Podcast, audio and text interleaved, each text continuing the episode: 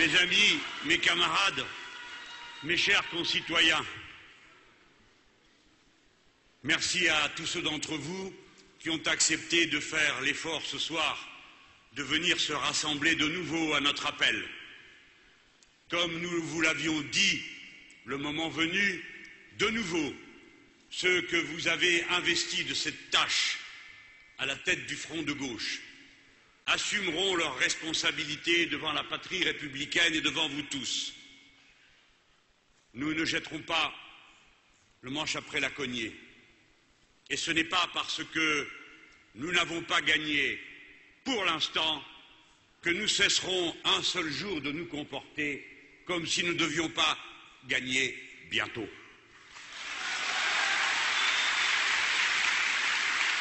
Je trouve dans vos rangs quelque chose de l'écho renouvelé des liens si fraternels et chaleureux que nous avons créés ensemble dans cette première étape de la marche que nous avons entrepris en commun et qui nous avait conduit sur la magnifique plage du Prado pour y célébrer la culture méditerranéenne, les femmes et les hommes qui en constituent la réalité humaine. Vous avez bien placé votre confiance entre vous et avec nous, puisque nous ne nous sommes pas dédits. Et comme nous en avions fait le serment à la porte de Versailles, nous sommes restés unis, indépendants, autonomes. Nous n'avons cédé à rien ni à personne. Aucune intimidation, aucune diabolisation comme celle à laquelle il est pourvu chaque jour qui passe contre moi par les mêmes qui dédiabolisent à longueur de journée, celle qui devrait l'être dans les mêmes délais, celle dont on vient de découvrir qu'elle et sa famille étaient directement au courant des comptes qui s'ouvrent en Suisse. Prise la main dans le sac, la fameuse tête haute, main propre et que sais-je encore. Ah, ils sont beaux.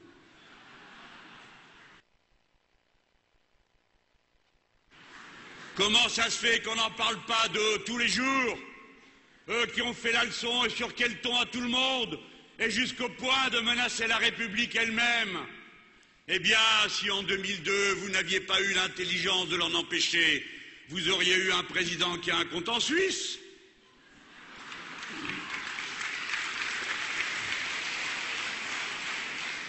La force dont vous faites la démonstration une fois de plus en acceptant de vous rassembler, signale au pays qu'il dispose dans ses rangs en son sein d'une énergie intacte et disponible pour les grandes tâches qui attendent le pays. Il n'y a pas que cette ambiance glauque, que ce pouvoir balbutiant qui ne sait que faire de la majorité qui lui a été accordée. Il n'y a pas que cette droite à la ramasse qui ressurgit à la faveur de circonstances inespérées pour elle. Il y a aussi nous tous qui sommes là, avec notre part de rêve, notre enthousiasme, notre foi inébranlable dans la grandeur de ce que nous sommes capables de faire pour le pays, pour le futur, pour les salariés, les femmes, les hommes, et à commencer par le bonheur tout de suite. Exactement. Et vous feriez bien d'apprendre à en faire autant tous. Voyez, il faut maintenir entre vous et conforter sans cesse par l'éducation, l'apprentissage, la compréhension des phénomènes politiques qui s'opèrent sous vos yeux, pour que vous soyez disponibles le moment venu, car le continent roule à une immense catastrophe qui ne doit rien aux lois de la nature, mais seulement à celle de la cupidité, et à l'âpre politique du gain toujours plus grand pour quelques-uns et de la misère toujours plus grande pour tous les autres. Le continent, du fait de la politique absurde qui est imposée à tous et à toutes par le gouvernement de droite allemand, le continent marche à une absurde contraction de l'activité, alors même qu'il n'a jamais été aussi riche qu'il l'est aujourd'hui de toute son histoire. Ce continent opère en son sein une discrimination insupportable dont on espère masquer à vos yeux les contours. Non seulement dans chaque pays, entre ceux qui ont beaucoup et font sans cesse à ceux qui ont si peu le reproche du peu qu'ils ont et qui sont leur petit bonheur de l'existence. Non seulement cet odieux apartheid social dans chaque pays, mais aussi cette ligne de partage qui est imposée sournoisement, petit à petit, mais qui fait que c'est l'Europe du Sud qui pâtit plus que jamais, oppressée qu'elle est par des politiques absurdes qui vont contre ses intérêts les plus profonds. L'Europe du Sud qui a tant besoin d'équipements, d'investissements. L'Europe du Sud, mitoyenne de la Méditerranée, où sont appelés tant de travaux indispensables pour que cet espace écologique sensible qui nous unit aux populations auxquelles déjà nous lient les liens du sang et de l'affection sur la façade maghrébine. L'Europe du Sud, qui a besoin de ces travaux immenses pour empêcher que la bonne mer devienne un cloaque. L'Europe du Sud, qui a besoin, là où se trouve la démographie la plus ardente, comme c'est le cas en France, les besoins les plus étendus d'équipement, comme c'est le cas en Grèce, et dans les pays qui sont entrés récemment dans l'Union européenne. Cette Europe du Sud est martyrisée, et c'est parmi elles que sont en train de mûrir les forces politiques qui demain feront basculer le destin du vieux continent. Entendez que c'est en Grèce que Syriza est aux portes du pouvoir, nos camarades. Voyez les marais citoyennes qui déferlent. Gloria España y a la bandera tricolora. Que se lo guarde el rey. Ça veut dire le roi, vous vous le gardez. Parce que Bourbon, c'était déjà trop pour nous, alors Bourbon, i Bourbon, il va falloir le passer deux fois. L'Espagne, où de week-end en week-end, des marées citoyennes immenses se mobilisent, où nos camarades d'Izquierda Unida font une percée spectaculaire dans l'affection et la confiance populaire, au Portugal, où l'on vient de nouveau dans la jeune génération d'Antolé Grandola Villa Morena, le cœur fameux et sacré de la grande révolution démocratique des œillets. Voyez cette Europe qui bouge, cette Europe qui palpite de vie et qui aspire à ce futur. Non, tout n'est pas laid, tout n'est pas perdu, tout n'est pas pourri, Demain n'est pas fait que de tristesse. Nous sommes le premier continent, la première puissance économique du monde, la première masse monétaire du monde. Nous avons un concentré d'intelligence, d'éducation, un niveau d'équipement qui nous permettent de relever tous les défis qui se présentent devant l'humanité universelle, vis-à-vis de laquelle nous sommes comptables du fait même de notre richesse, de notre nombre, de notre puissance. Gardez en vous intacte la flamme de l'enthousiasme, car c'est à elle que nous ferons appel le moment venu, quand il faudra gouverner ce grand pays, non pas pour l'intérêt de quelques-uns, ni même seulement pour l'intérêt de l'Europe, mais comme partie constitutive de l'humanité elle-même, faisant une politique sociale et écologique appelée par notre temps.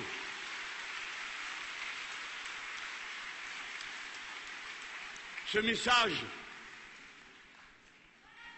je voulais qu'il commence mon propos parce que naturellement, la suite est plus triste. Mais je demande qu'on y réfléchisse avec soin et attention. Le stratège que j'essaye d'être ne peut qu'ironiser sur cet incroyable retournement de situation auquel j'assiste comme vous tous depuis quelques jours. C'est à nous qu'on a reproché d'avoir dit tous pourris. Ce qu'aucun d'entre nous n'a eu la stupidité jamais de dire, car nous connaissons assez la vie pour en comprendre la complexité. Et nous savons qu'aucun règlement ne viendra jamais à bout du mensonge et du vice. car ils sont aussi vieux que l'humanité elle-même. Et le rôle de la politique n'est pas d'établir le royaume des perfections, mais d'organiser par la loi et les règlements, par la délibération collective et le contrôle populaire, les meilleures conditions pour prendre les meilleures décisions qui correspondent à l'intérêt du plus grand nombre. Et ce n'est pas nous qui avons montré du doigt tel ou tel, sinon pour souligner sa responsabilité morale personnelle en politique. Et comment se fait-il que quand nous avons appelé à un changement de régime, au changement de république, en appelant à la sixième république, comment se fait-il qu'ils aient entendu tous pourris? Sinon parce que quelque part, ils trouvaient qu'eux-mêmes sentaient mauvais. Ce n'est pas nous qui avons proposé cet incroyable projet de législation qui en un instant et par ses intitulés proclame que tous les élus sont devenus des suspects. Nous, nous disons, il y a une responsabilité qui tient au système et je vais l'expliquer dans un instant, mais regardez, parce qu'il faut être dans l'actualité. Quelle équipe à la ramasse qui a eu cette idée d'aller demander au président de la République lui-même de venir présenter aujourd'hui un aussi pauvre plan dit de moralisation de la vie publique. C'est mon devoir de vous dire la vérité à son sujet, sinon vous pourriez croire que je voudrais m'en rendre complice par mon silence.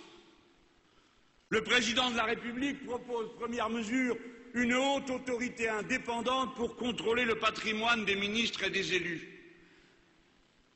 Mais ça, ça n'est pas faire des économies, il en existe déjà une, et elle s'appelle Commission de la transparence de la vie politique, et c'est déjà une autorité indépendante, et elle contrôle déjà le patrimoine des élus, quand vous êtes élu, puis quand vous partez. C'est donc un attrape-nigo. Le président de la République propose un parquet financier pour enquêter sur la fraude fiscale. Mais il existe déjà des pôles financiers dans tous les tribunaux, dont un à Paris, avec plusieurs procureurs et juges d'instruction. Une fois de plus, ce n'est donc rien de bien nouveau. Enfin, il est dit qu'il faut publier le patrimoine des ministres. Pourquoi pas?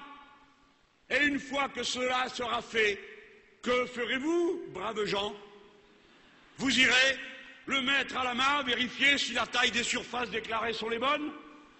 Vous irez contrôler à l'agence immobilière si le prix annoncé est le bon. Croyez-vous que celui ou celle qui aura envie de mentir, cette fois-là ne mentira pas comme d'habitude? Croyez-vous que Cahuzac n'ait pas déposé son patrimoine à la commission de la transparence? Bien sûr que si. Et qui est coupable par la commission de la transparence? Cahuzac. C'est donc un attrape-nigo. Et enfin, je lis qu'il faut éradiquer les paradis fiscaux. Éradiquer Éradiquer Ah ah Attention, hein Moi j'ai dit qu'il fallait purifier l'atmosphère, ils m'ont transformé en purificateur. Après j'ai dit aérer, personne n'a pensé à me traiter d'aérateur. Mais celui qui veut éradiquer, c'est un éradicateur. Alors François Hollande veut éradiquer les paradis fiscaux. Mais ce n'est pas possible. Il n'y en a pas. Mais non. En 2008, ils ont fait une liste de 11 paradis fiscaux, vous vous en rappelez? 48 heures après, tout le monde s'était mis en règle, ils nous ont dit qu'il n'y en avait plus.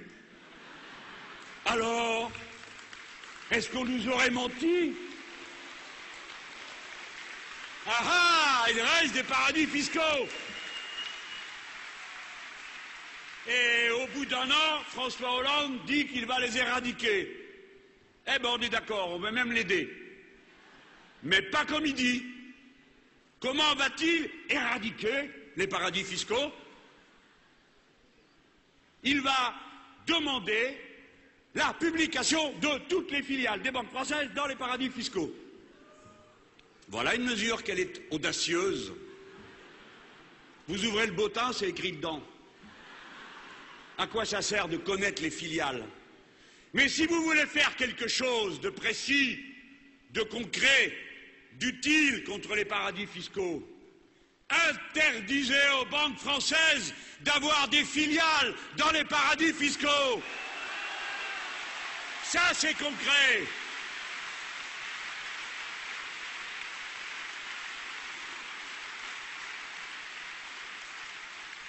Si vous voulez faire quelque chose de concret, levez le secret bancaire de ceux qui ont des comptes dans les paradis fiscaux, dans les filiales des banques françaises.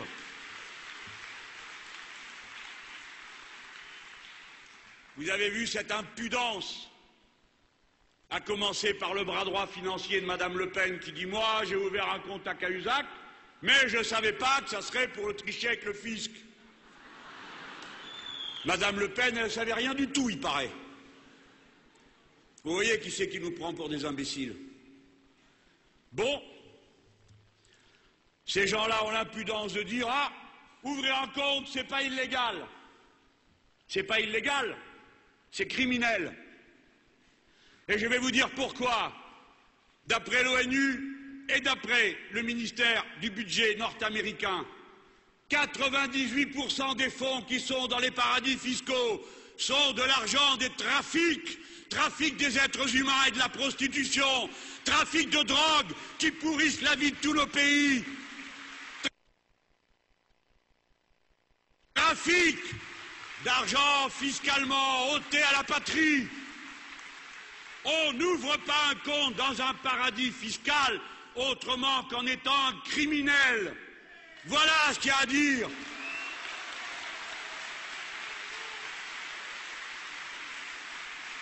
Cet argent-là est sale, il pue, il doit être récupéré et mis au service de tous. Voilà, si vous voulez prendre des mesures concrètes de moralisation de la vie publique, publiez la liste de ces 3000 personnes dont un certain nombre, dès qu'elles ont su que cette liste existait, sont allés voir le fisc et se sont mis en ordre. Publiez la liste de tous les autres pour qu'on connaisse leur nom et qu'on sache combien ils ont volé à la patrie. Ah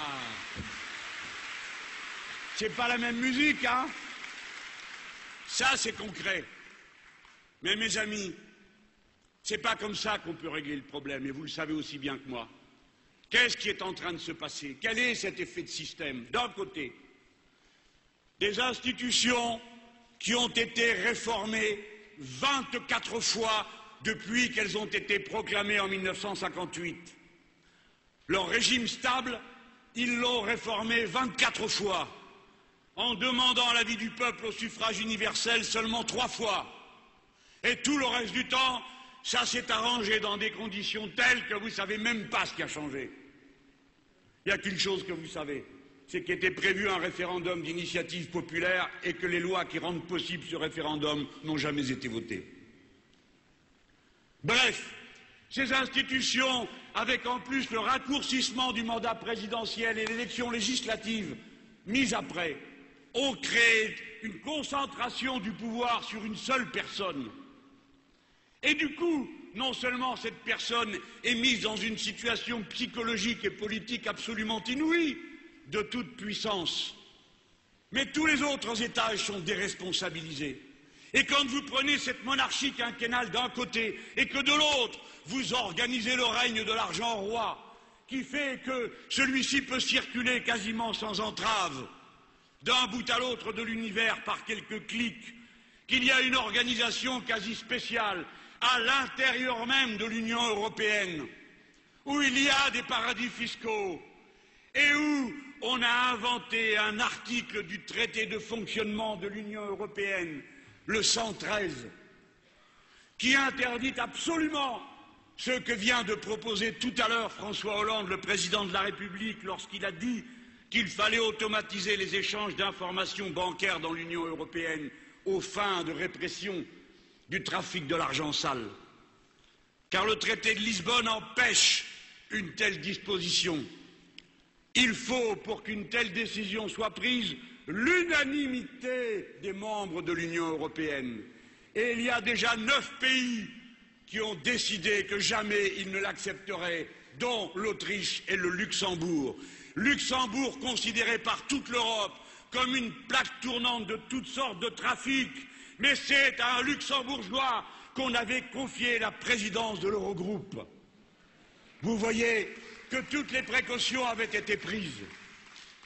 Eh bien, quand vous mélangez les deux, ça vous donne ce résultat. Sinon, comment expliquer cette chose incroyable que les deux derniers présidents de la République, avant celui-ci, l'antépénultième, a été condamné à deux ans de prison avec sursis pour détournement de fonds publics. Le suivant est mis en examen pour abus de faiblesse. Comment expliquez-vous si vous ne pensez pas qu'il y a un effet de système qui submerge les personnes et les pousse dans une direction que les deux derniers trésoriers de campagne, Augier, celui d'Hollande, a des comptes offshore et Wurst a été mis en examen pour trafic d'influence et recel, et que celui de l'homme qui a perdu, en l'occurrence le candidat Balladur, dont on se demande où il a bien pu ranger les 10 millions d'euros de t-shirts que, paraît-il, il a vendus, a eu un, un directeur de campagne qui lui a été mis en examen pour complicité d'abus de biens sociaux et recel d'abus de biens sociaux. C'est donc bien un effet de système qui est à l'œuvre. Je ne veux pas rallonger la liste, parce que sinon demain, on va dire que je vous ai présenté une addition de têtes à couper. Ce n'est pas ce que je suis.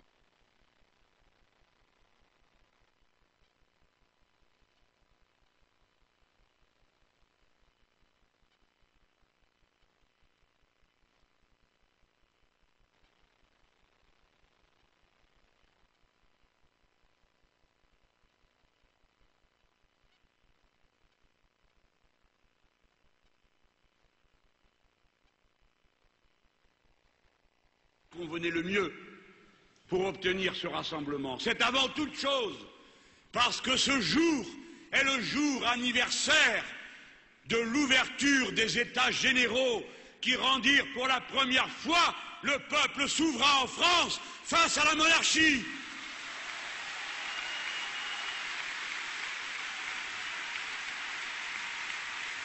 Nous n'allons pas commémorer nous allons célébrer la grandeur du peuple en marche. Et c'est le moment de vous dire que nous allons résoudre le problème qui nous est posé avec cette sixième République. Non seulement parce que nous démantèlerons la monarchie quinquennale, mais parce que nous avons à notre connaissance, et nous le proposerons aux travaux de l'Assemblée constituante qu'il faut convoquer, la solution qui permet de combiner d'un côté la stabilité institutionnelle sans laquelle on ne peut pas faire vivre un pays. On ne peut pas vivre en état de barricade permanente. Ce n'est pas ça un régime révolutionnaire. Un régime révolutionnaire, il a aussi besoin de stabilité.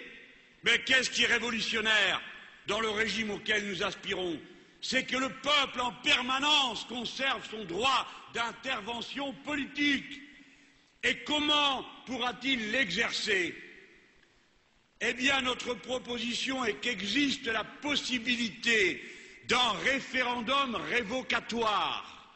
Cela signifie que dès lors qu'une série de citoyens inscrits sur les listes électorales acceptent de signer une convocation d'un référendum révocatoire, alors celui-ci est de plein droit qu'il s'agisse de révoquer le maire, le président du Conseil général, le député, le sénateur ou le président de la République. De cette façon, nous marions la capacité d'initiative populaire de ces partis, de ces syndicats à tout moment, et la surveillance et le contrôle du grand nombre, mais en même temps la stabilité des institutions.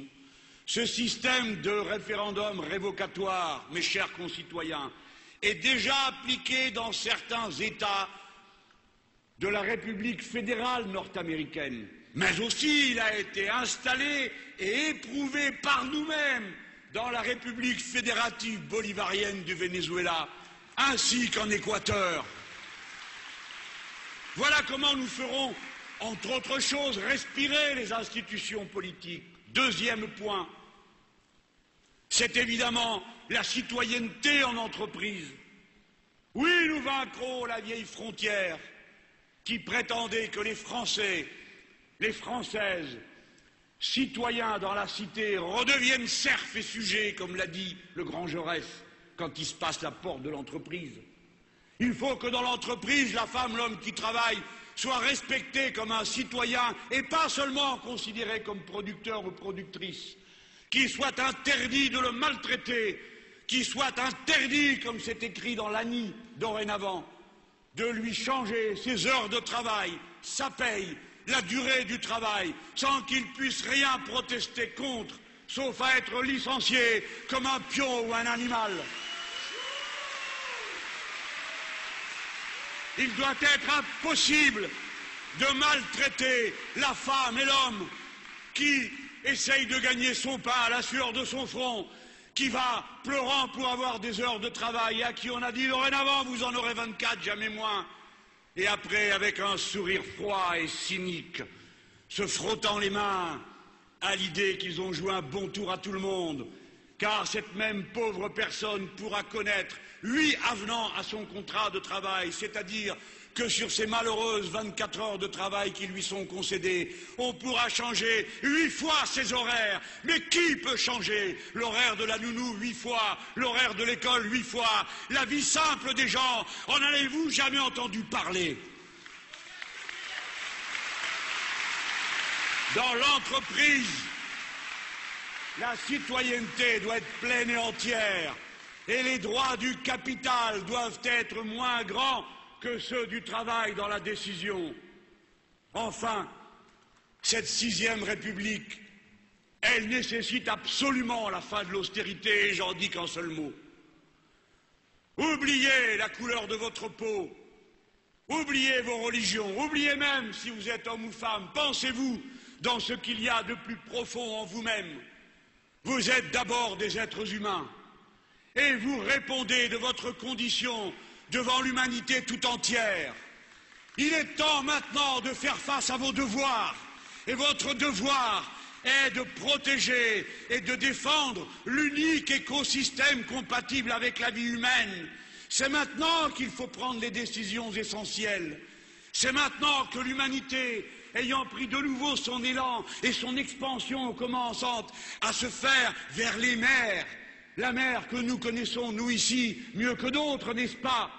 À ce moment, il faut inventer cette économie de la mer qui ne soit pas un nouveau grand pillage, un nouveau grand saccage, car il s'agit de 70% de la surface de notre planète. C'est le moment que dans cette constitution soit inscrite la règle verte, c'est-à-dire le fait qu'on ne prend jamais plus que ce que la nature peut reconstituer. Et alors, il faut faire changer l'outil de production, la manière de produire, la manière d'échanger. Les travailleurs savent faire tout ça.